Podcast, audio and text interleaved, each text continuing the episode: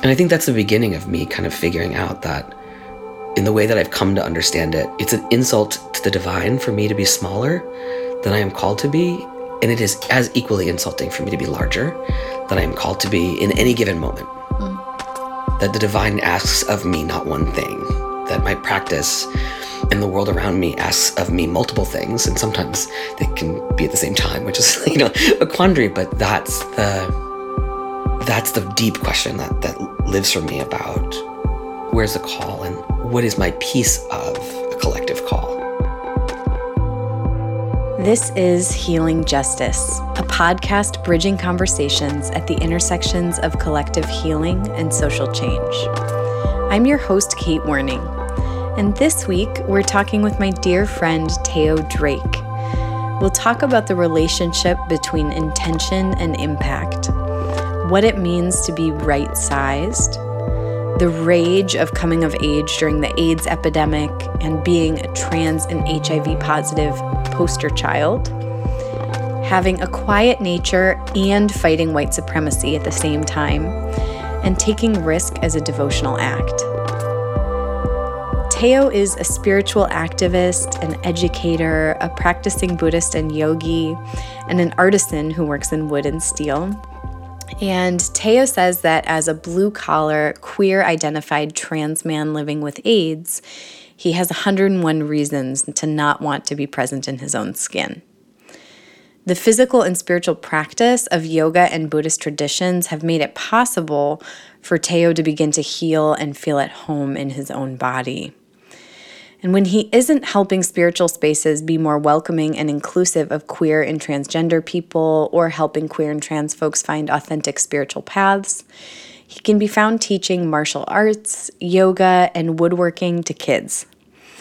His writing can be found in the anthology Yoga and Body Image and the blog Roots Grow the Tree. And Teo's birthday was just last week. He turned 51. And so please join me in celebrating another year of Teo Drake as you listen to his voice. And hey, quick announcement if you're listening to this right when it comes out, the week of June 11th, 2018, we are currently at Allied Media Conference in Detroit. Our remote national team that works on the podcast is for many of us for the first time converging uh, to host a workshop together. And so check out our Instagram at Healing Justice for live updates from the conference. If you're not able to be there, you can peek in on our experience. And if you will be there, come and join us at 11 a.m. on Friday for our Healing Justice Podcast Story Lab workshop. You'll be able to share your voice and your perspective on resilience to be part of a future episode. There's also still time to chip in to support our travel costs to Allied Media Conference. We're doing a joint fundraiser with our friends from Tonic Podcast.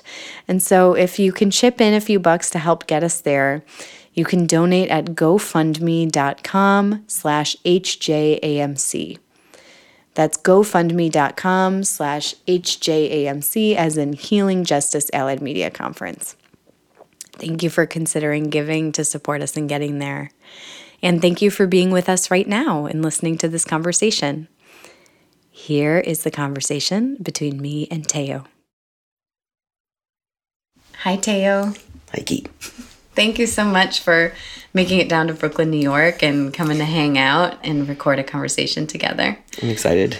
There's this one story that is like one of my favorite stories that you tell that I just want I want to ask you to tell because I right. want people to hear it about your friend in your community in Massachusetts mm. who came over and met your partner for the first time and like some of the ways in which like this dance of how do we treat and mm. care for one another. Mm-hmm. Yes, there's a lot we have to learn to do it well and also we know how to care for each other. Underneath all of that learning, we know how to how to love each other. So mm-hmm.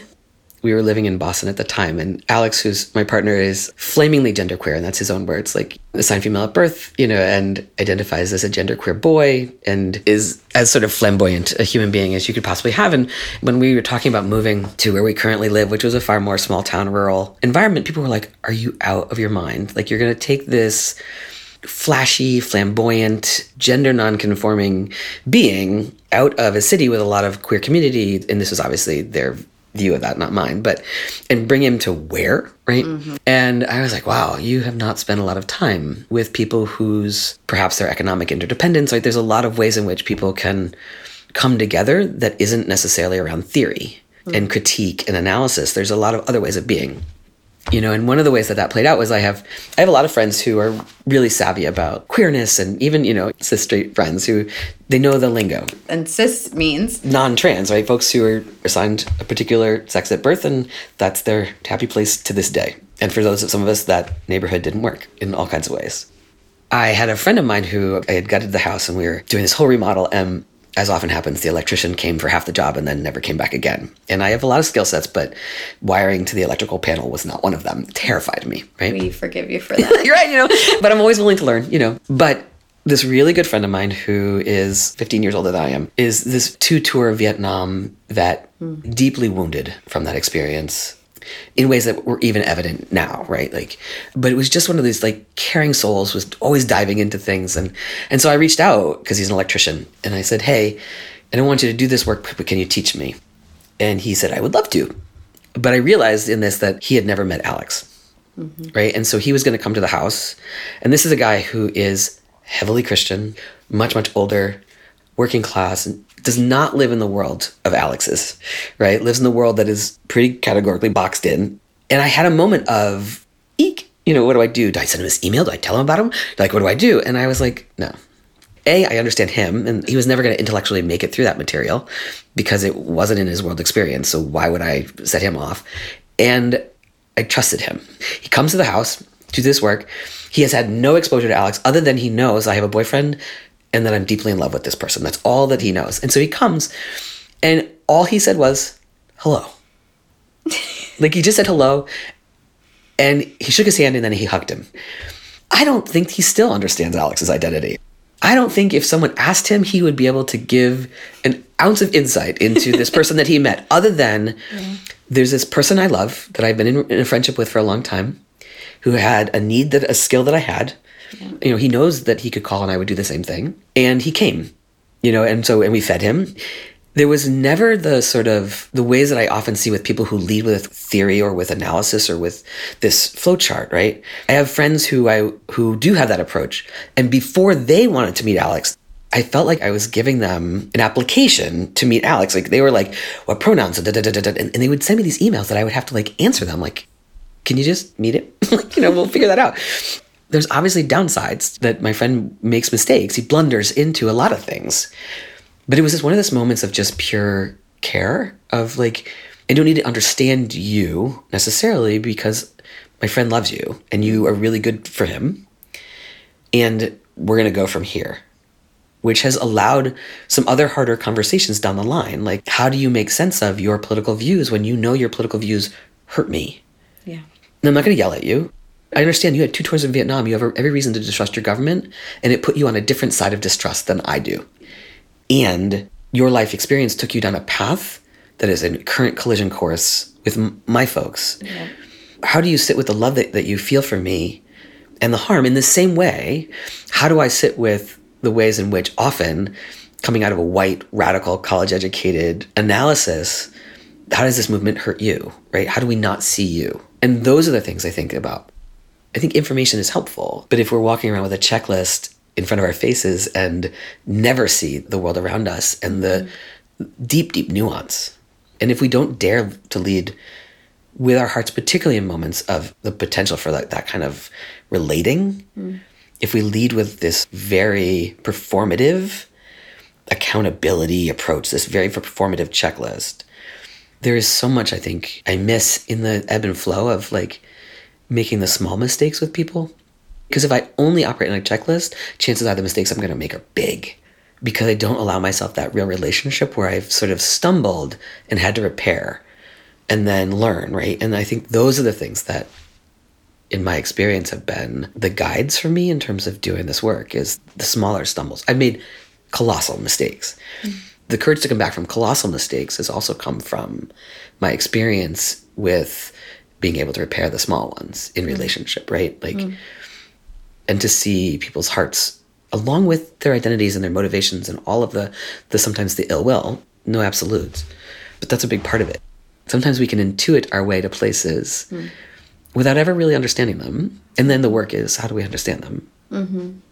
It just feels like such a relief to me to imagine that that kind of leaning back into just trusting ourselves, trusting like the humanity and the heart at the center of why we may be on, on one side of the spectrum feeling like we need to know, unlearn all the things and like do them right. Yeah, absolutely. Or developing a narrative about like, well, like I know what's happening is wrong, but I don't know enough. What could I do? Like I don't understand the things that people who quote unquote are activists like understand. Mm-hmm. And then on the other side, like action, action, action. I have to do enough piece. Mm-hmm. And that really like on either of those extremes, there can be like this resting back into trusting ourselves to be in relationship, trusting our hearts to know when we're sitting a little too long in a comfort zone on one side or the other. And I was really loving the way that you were talking about accountability too. Tell me if I'm saying this right, but you were mm-hmm. saying like you're actually even hardly using that word anymore. And what what is that about? I certainly recognize the power that it has. I refrain from using it in very particular contexts. So I can really appreciate, particularly in like a moment of Black Lives Matter, there's been this very strong request for accountability coming from communities of color to white communities. Like that's a different thing. But in a lot of the sort of relational work I do, moving outside of this externally performative, like this idea that I'm going to do things because people are watching me to see that I've done the things, you know, if I am only ticking off boxes for external review without understanding, like, if I'm in relationship with people, in this moment, what does care look like? What does care look like when I'm extending it, and what does it look like when I'm receiving it, right? Like, that for me is ultimately where my version of accountability lives. When I'm either in relationship with an actual person or in relationship with my collective understanding of need, then what does extending care look like? And at the same time, like, you know, when I do a lot of work that is multi faith, multi gendered, multi racial, multi class, and so there's not a level playing field in terms of a hierarchy of scale. So there's this sort of level as a trans person living with AIDS, like as someone who's disabled, what care do I need from folks in this work that I do? And how do I do the work to have that be visible and then to receive it? You know, as a white person, as someone who is male identified with these levels of protections and privileges, what does care look like in this moment, right? And what's the dance of that? And it's particularly, I think, when you're in collective, deep, deep work with one another, it happens sort of in this sort of almost imperceptible shift. And I think we need to constantly come back and evaluate. But that for me is what weighs on my heart in this moment. And then how do I use the information, my understanding of the world and how power systems work to act on what's on my heart, right? Like that's necessary. I just have avoided using the term as a buzzword as opposed to what, what does that really look like relationally? Relationally with one another and then group to group across difference, movement to movement.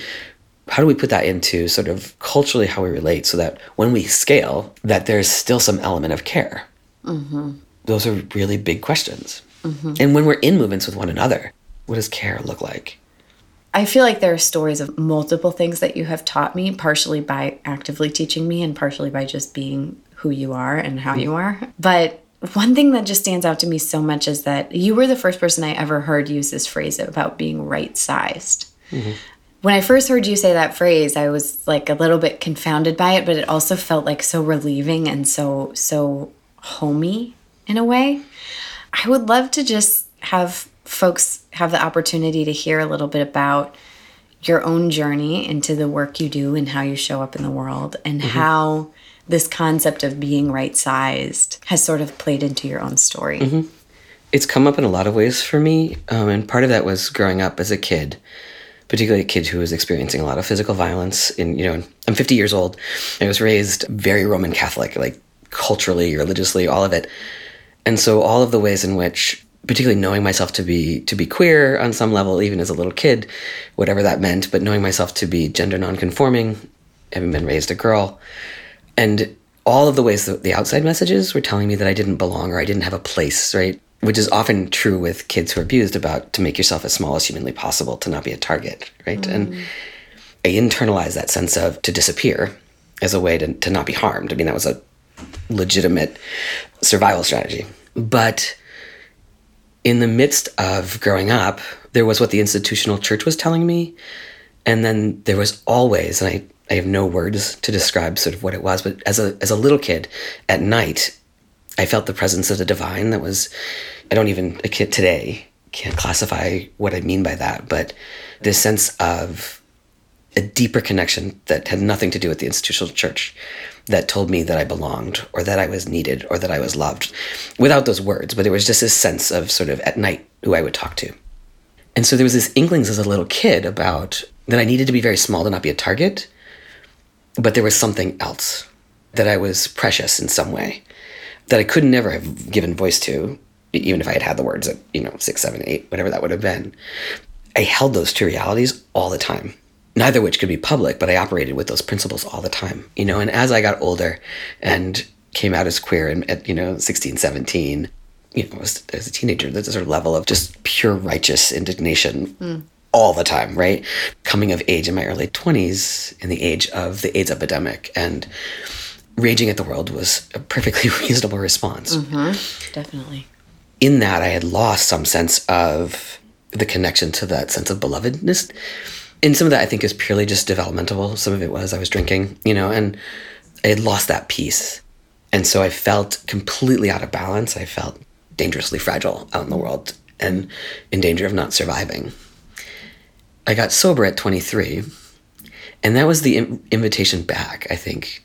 Getting sober in a 12 step program and being told to go pray and meditate, you know, and not knowing what anyone meant by that. But it was again a permission coming out of a very conservative Catholic environment, this permission to go access the divine on my own without a hierarchy, I began to slowly remember those moments of, oh, this is what connection feels like. This is what belonging to something bigger than myself feels like. Let me then kind of take the the rage that you know what I saw was wrong. It was wrong. But let me have a way of seeing myself as a piece of it as opposed to as an abused child the cause of it. It's really natural to grow up thinking that you caused this problem. And it's also very natural i think when you're seeing this huge injustice in the world like your friends are dying to think you're helpless. Mm. and to to have this spiritual connection that could help me begin to without necessarily giving me answers begin to grapple with where do i fit right? Like i can't run away and the rage isn't helping me. What do i do? What do i do with these questions that have no answers and I think that's the beginning of me kind of figuring out that in the way that I've come to understand it, it's an insult to the divine for me to be smaller than I am called to be. And it is as equally insulting for me to be larger than I am called to be in any given moment. Mm.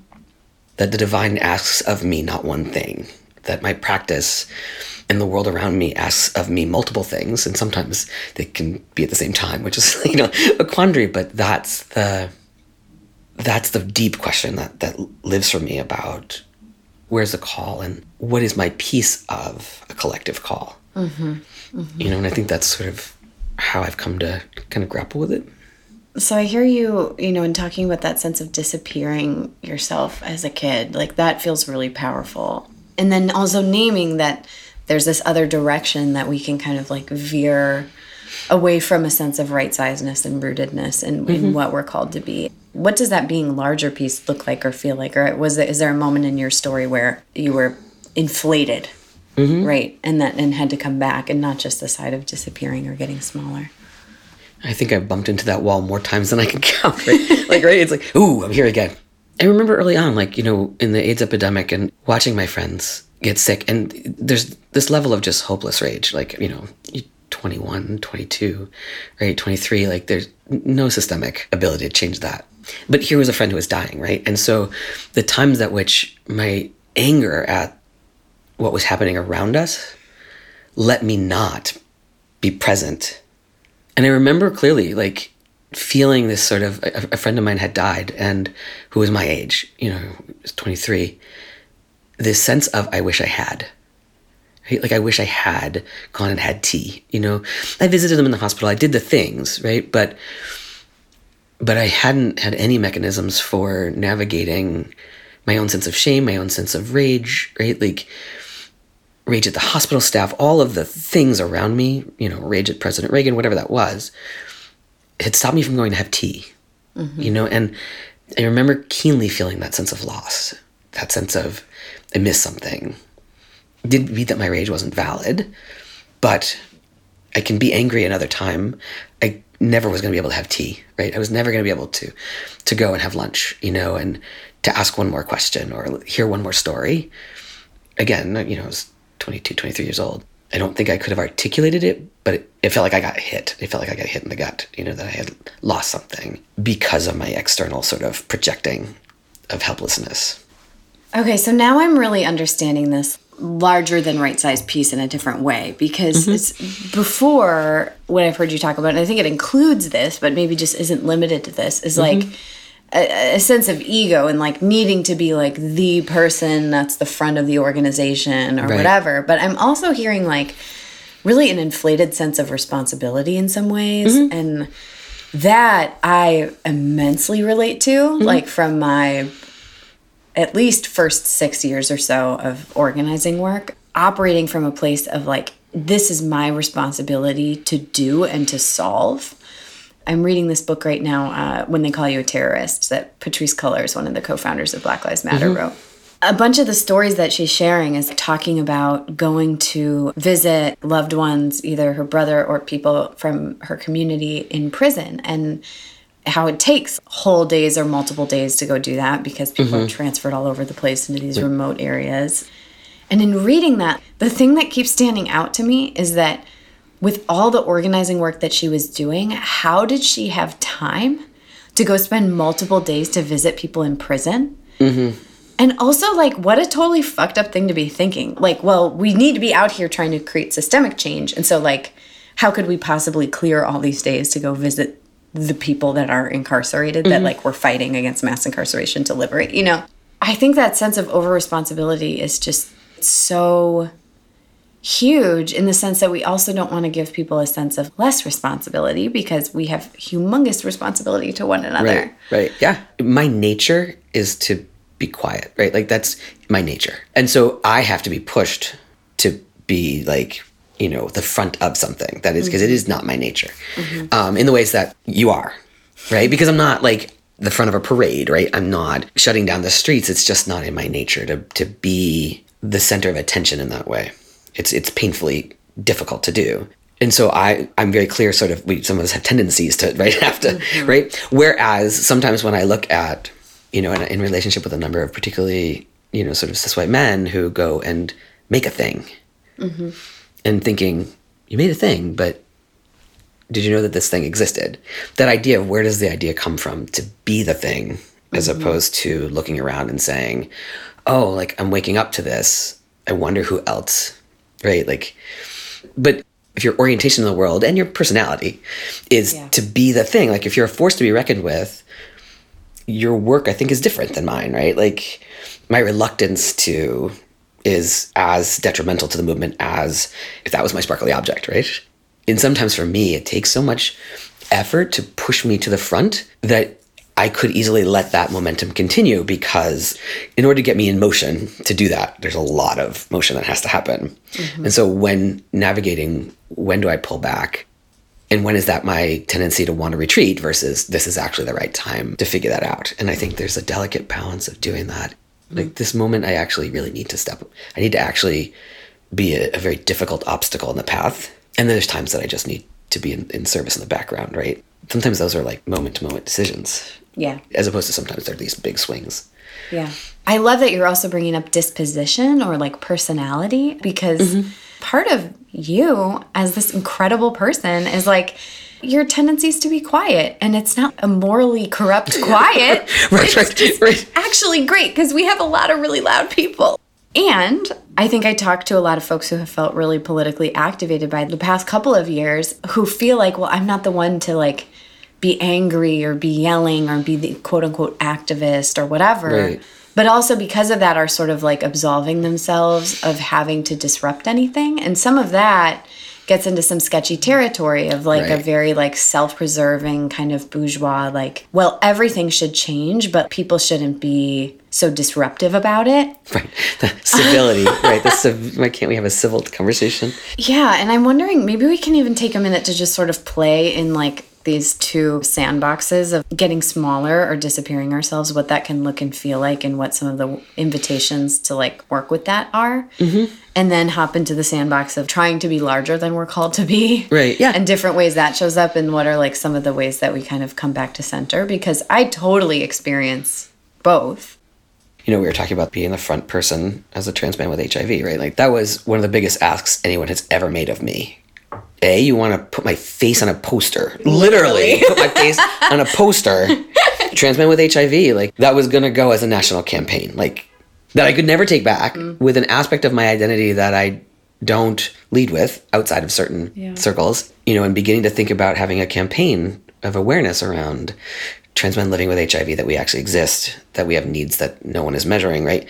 And that somebody has to, on some level, be the narrative or a narrative, right? And sometimes, particularly when you're talking about a relatively small population that is multiply marginalized, right? Like someone has got to put a face to an experience. Mm-hmm.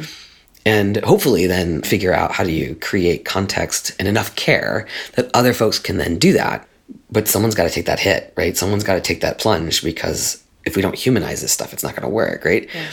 And I was like, please God, anybody but me. Like, you've got to be kidding. And it was like, yeah, no, I'm sorry. I really did make some calls before I got to you. like, you know, and I'm like, ah. And so that is where I had to really grapple with my own personal comfort and service. It really was clear that I was going to have to get profoundly uncomfortable and actually do something I don't like because the cost if I didn't, to me, and the cost to the people that are like me and are even harder hit by this system was too great for me to turn away. Mm-hmm. It's the inability to turn away, I think, is the key to that, right? So if I am trying to manage my own personal style, tendencies, character, how do I do that without looking away? Mm-hmm. And if we look away, that's, I think, a cue that says, ooh, this is maybe not so okay, right? Mm-hmm. You know, and I think what you were talking about earlier, it's the balance of to know my own heart and to know the world. I know, intimately know my own heart, you know, and, and it's revealed to me all the time. Like I, I learn new things about myself. But knowing my own heart does not absolve me from understanding the world around me and all of the moving pieces mm. to not look away from how things actually are. Mm-hmm. And if I have a big understanding of how the world works, it does not absolve me of knowing my own heart. And I think people have a tendency to, to sort of, by nature, gravitate one place or the other, right? Mm-hmm. And so figuring out how do we know both, and then figuring out in any given moment, where do I serve, right? Mm-hmm. But you have to know both. Yeah, I'm hearing like one framework that's used is like intention and impact. And that both being in alignment is actually really important. Sort of the rightness of how we're showing up is not only determined by the external impact that we're having, and it's also not only determined by the intention right, or like the yeah. internal approach that we're taking. Right. And you know, obviously that matters depending on and who someone is, what what's going on for them. So the internal cost of being big you know, if we're talking about black trans women with HIV, the cost every day to just be, mm-hmm. to leave the house, right? Mm-hmm. Then to sort of demand a level of presence. It's okay for people to provide care, like to, to sort of take themselves out of the limelight. And how do we do that in ways that don't let people disappear? But I think those are really important understandings about like that internal care, particularly for folks who are always being maxed out is as important as sort of fueling this sort of wider movement. But I think when we do this in collective, the seamlessness of which that can happen mm. is much more possible mm. than if we're looking at individuals. Hi, everybody. We're going to take a quick pause so that I can tell you about a few rewards that are live on our Patreon account right now. These are fairly new, and so to check them out, you can head over to Patreon. That's P A T R E O N dot com slash healing justice to check it out while I tell you about it. So, Teo is talking lots about how we attune to one another. And one of the ways that we are aspiring to do that on this podcast is by sending some appreciation and encouragement gifts to every single guest and volunteer that has contributed to the show so far. We're actually in the process now of winding down season one by early July 2018 and taking a break for reflection, for expressing appreciation, and restructuring ourselves to move into a fall season coming back to be with you uh, with greater intentionality um, and really feeling ready in a way that uh, helps us share incredible stories and wisdom with you and practices like we have been, and also is sustainable for us. Um, and so, one of the ways that we're working to make this more sustainable is to raise some funds to help support this project. So, when you join us as a sustainer on Patreon, you give a monthly donation of any size, and I particularly want to pitch the $8 a month level as the level that actually finances us being able to send special gifts of appreciation to people who have shared on this podcast so far. If you're like me, you have uh, fallen in love with some of the voices and teachings and perspectives and work of folks who have come on. I mean, a lot of these folks are really lifelines and inspirations for us by sharing on the podcast and also in the work that they're doing in frontline communities to center healing and organizing for liberation. And so the least that we can do, we can't we, we don't pay people and we don't have a lot of resources to share, but the least we can do is send a gift that's thoughtful, that's heartfelt. And a way you can help us do that is by joining our Patreon at the $8 a month level.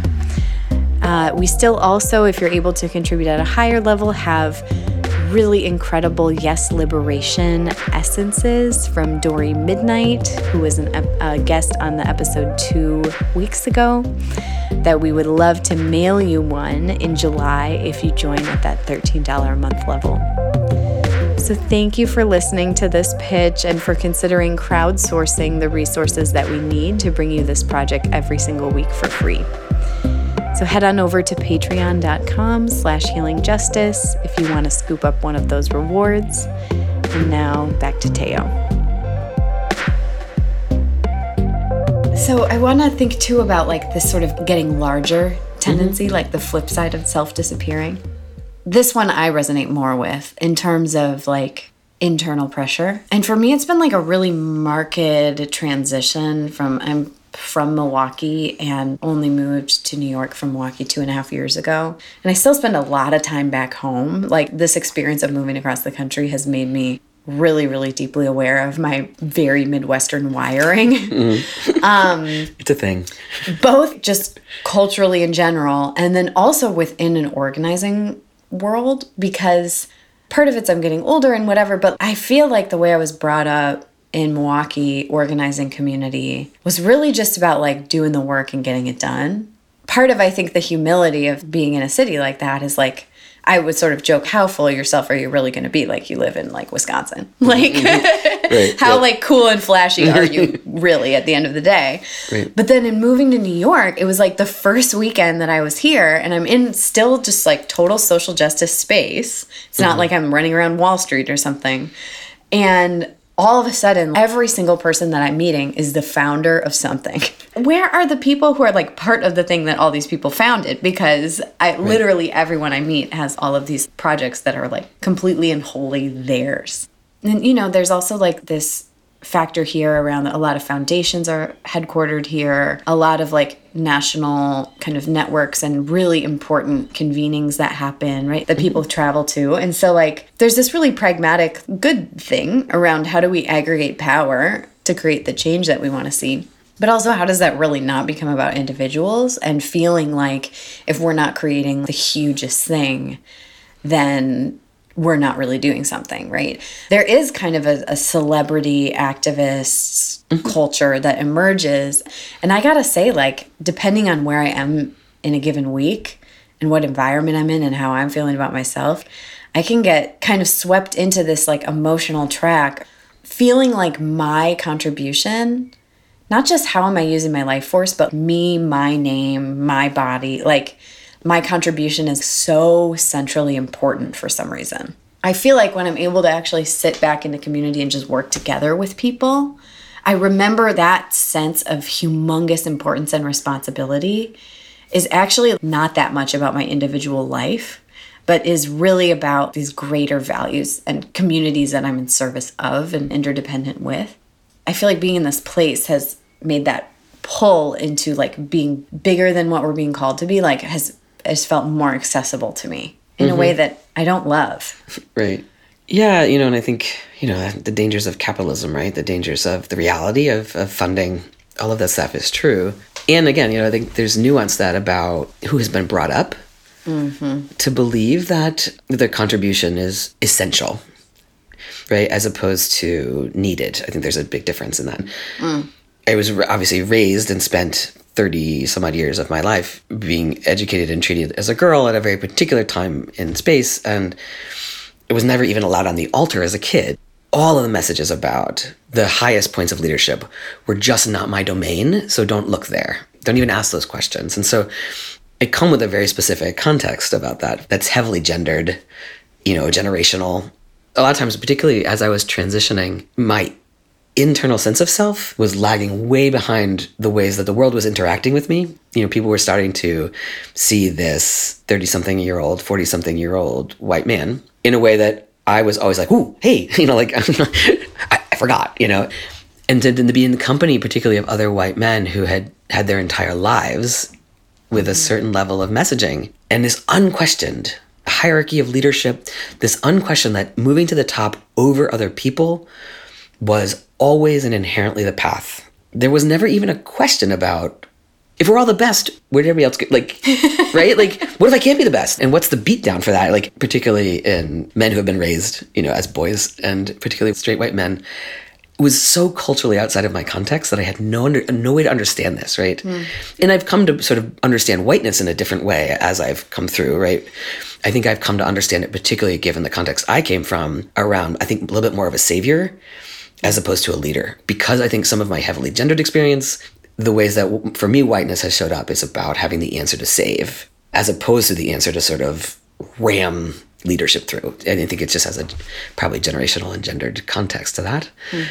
But the bigness, the creating something from nothing, I think is different. Like, you know, so when I I do a lot of work with trans folks with HIV. And so when I'm in relationship with black trans women who have HIV, the service to the world in creating something has a totally different value than I think it does, you know, when white men just pick up the thing. So like juxtaposing that with the sort of movement to ask white men to not run for office against people of color, right?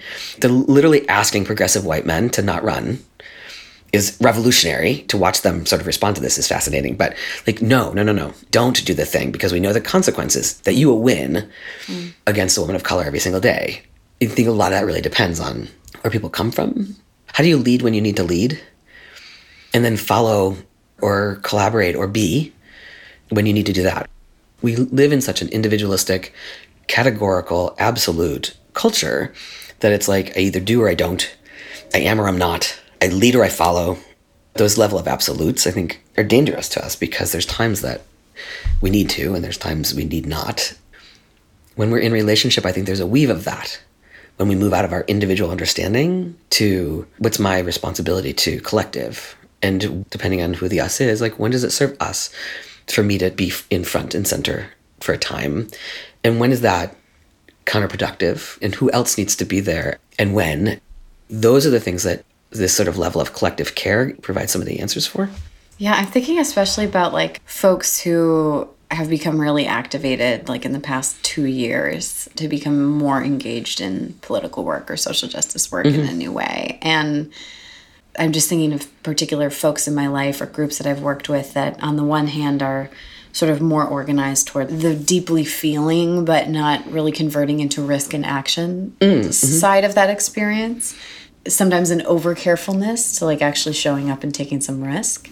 Right. And then also this other piece of like, there's a group in particular that I'm thinking of that I think was very symbolic of what's happening in a lot of the country, which was like this crew in Manhattan that is doing really electoral work, is vast majority white, vast majority got initiated around this idea of the resistance about a year ago, right? Mm-hmm.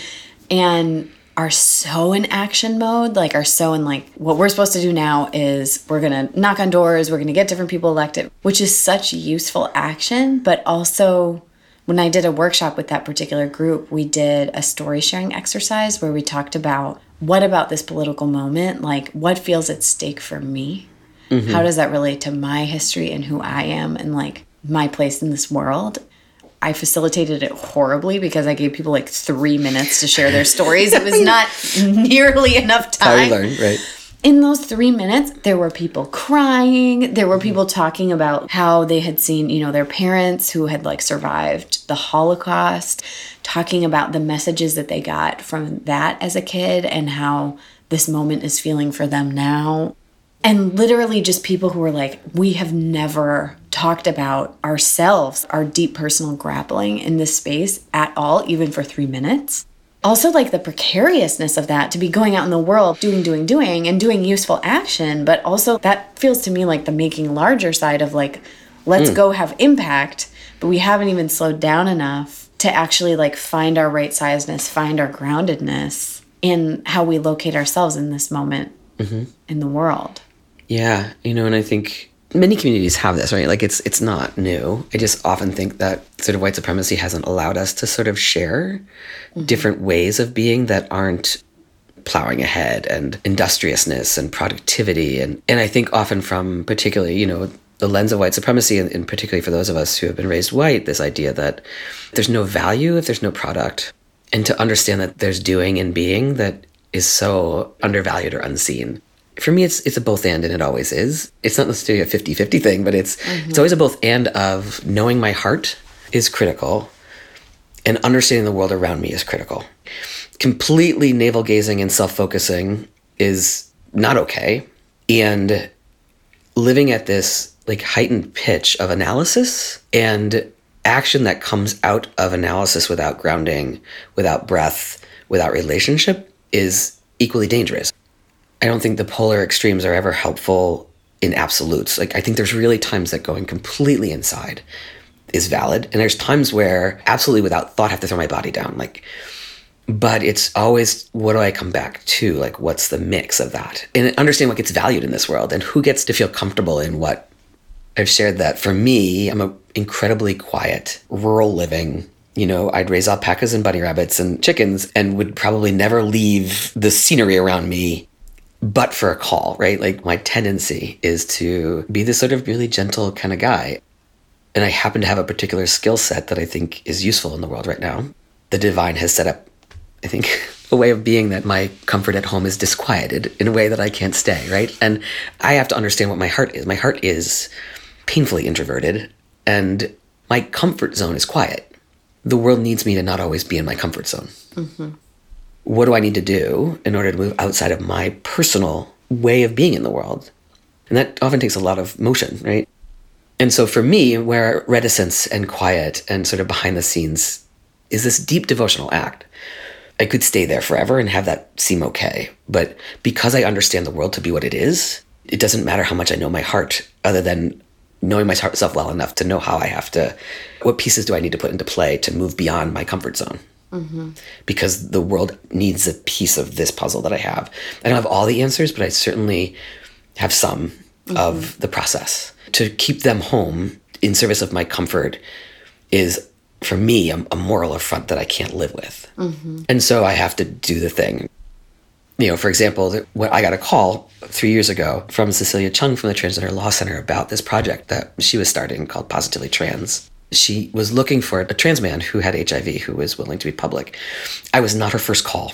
you know, mm-hmm. you know, we didn't know each other, but I got a call and was like, "I need you to do this." I've asked several other people and they just can't make themselves public.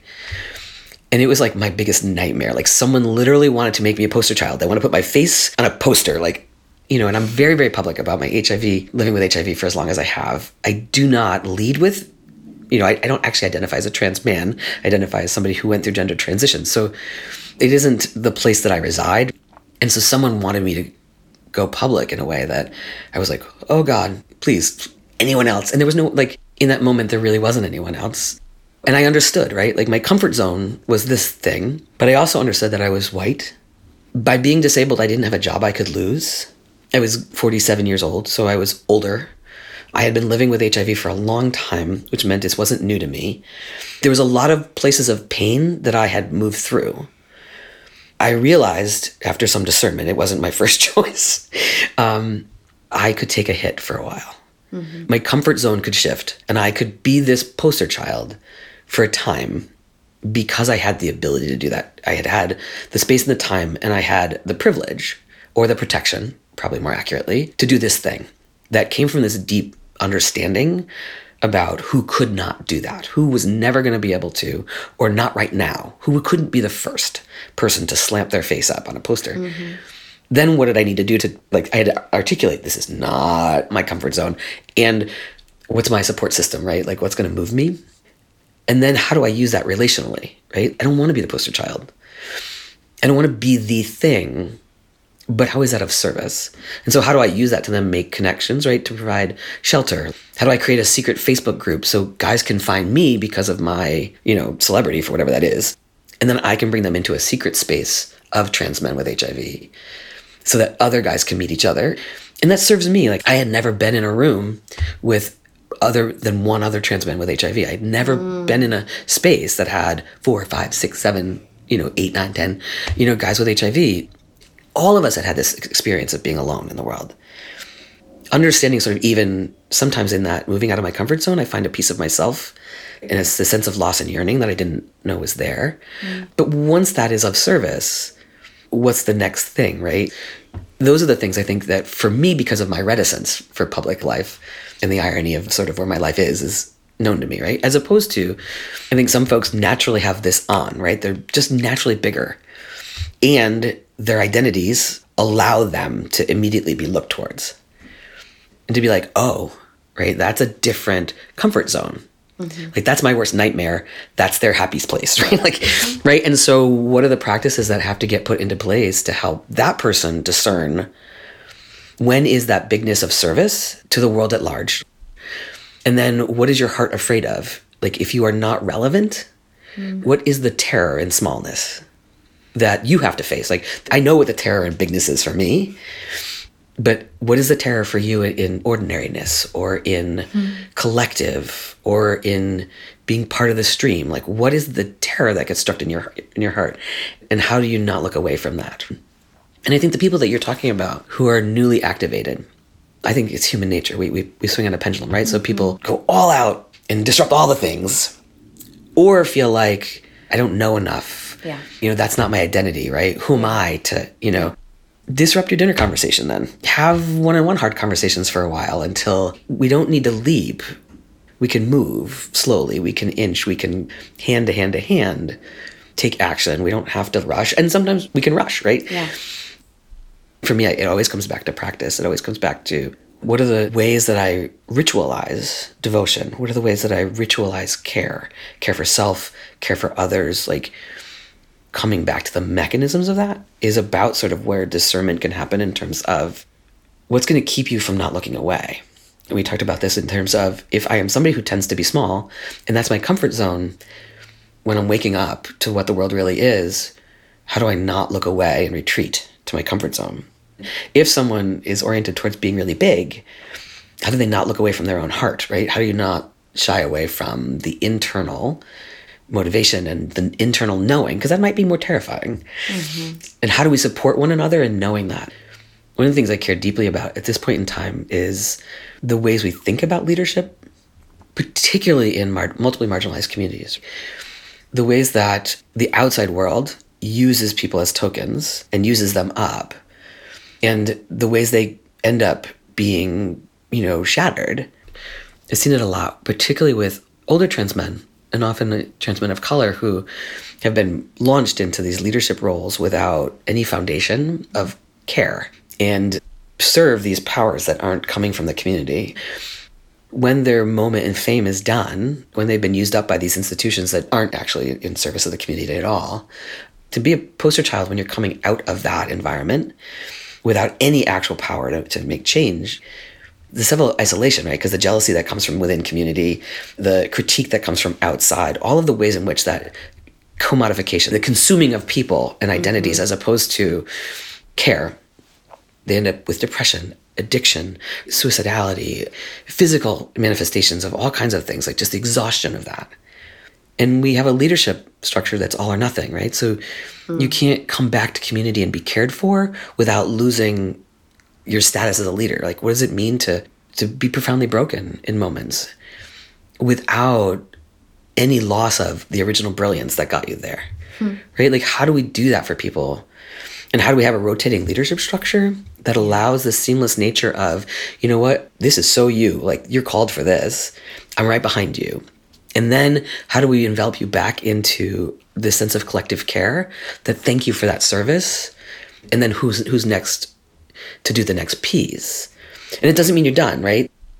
I think it's that sort of level of prominence and service and devotion that my own only understanding of it can be collectively with moments of highlight. There's a piece that individuals play, but they need never to be alone, whether that's imposed by self or others. Nor should being a small fish in a very big pond be an isolating experience and an isolation away from our call, right? From the divine, from our moment, right? There's a ways in which retreating is also an isolation. For me, it's often been self-imposed, right? And so that's that piece of I think right sized is always understanding myself in terms of who am I as an individual and to whom do I belong collectively. When I don't lose sight of either of those is when I think there's a much more seamless motion between size and call and answer and role that I don't think that we leave a lot of time for in, in our movements, in our rush to fix instead of our rush to heal. Mm. Right? It strikes me that some elements of this balance have some ground in being sort of a head project or, or, an intellectual project in terms of asking ourselves the questions around well what about my identity or personality or personal experience makes me tend towards one of these ways than the other and i'm i need to remember and reflect intentionally once in a while mm-hmm. like to kind of interrupt my habitual approach right, of right. either making myself small or making myself the center of attention or fluctuating between the two or whatever but that really the thing that comforts me when thinking about this concept is that actually it's a majority heart project, mm-hmm. not a head project. So I know you're going to share a practice with us mm-hmm. that will hopefully resource us to do all of these beautiful things in, in, 10 minutes or less you know like right yeah right, exactly but can you give just a quick preview of, mm-hmm. of kind of what's behind what you're going to be sharing mm-hmm. everything comes down to practice for me and so for me this is the place i go that i intentionally privilege my heart over my head, where I touch the ground. That that is the practice for me. So that's it. Mm. So if you want to do an intentional practice to elevate the heart above the head, you can download the next episode with Teo. If you are listening to this right when it comes out, you may know already that our practices post two days after the conversation. So you might not see it up quite yet, but it's coming for you. And Teo, I just want to thank you so much for sharing so the tip of the iceberg of the wisdom and heart and care that you bring to the justice work you do and just the straight up loving folks work you do. Thank you. Yeah. And thank you for generously sharing with me and with mm-hmm. everybody else listening. I'm, I'm, grateful for the, the moment to, to talk. You just heard a conversation between Teo Drake and Kate Werning. Remember to check out our brand spanking new rewards at patreon.com slash healingjustice to sponsor a gift for one of our talented guests and volunteers from this season. There are 79 people who contributed to this season. It's incredible. So thank you for your generosity in helping us send them something uh, to appreciate their labor. You can download the corresponding practice with Teo Drake to privilege your heart above your head. It's a really simple practice and it's super needed. If you're listening to this right when it comes out, our conversations come out on Tuesdays and the practices drop on Thursdays, so you can watch for that. And hey, if you're going to be at Allied Media Conference, look out for us there. And as part of that work, we also made a custom zine in partnership with Autumn Brown, Maurice Mitchell Brody, Caitlin Metz, and Marsha Lee. So if you can't be at Allied Media Conference, but you want access to print this zine for yourself or to print a whole bunch for your community, we want to share the PDF with you. So, in order to get it, you can join our email list at healingjustice.org, and we'll be sending out the PDF of that zine next week to our whole list. So, go to healingjustice.org, click that button right in the middle of the homepage, and sign up for the email list to get a copy of that PDF. The links are in the show notes to find us on social media. Stay in touch. We share quotes and some gorgeous, inspiring stuff from our guests every single day. And big, big thanks to Katie McCutcheon for editing this episode and the mixing and production work of Zach Meyer at the Cole Room. Thank you for your commitment to building movements that liberate all of us. Hear you next week.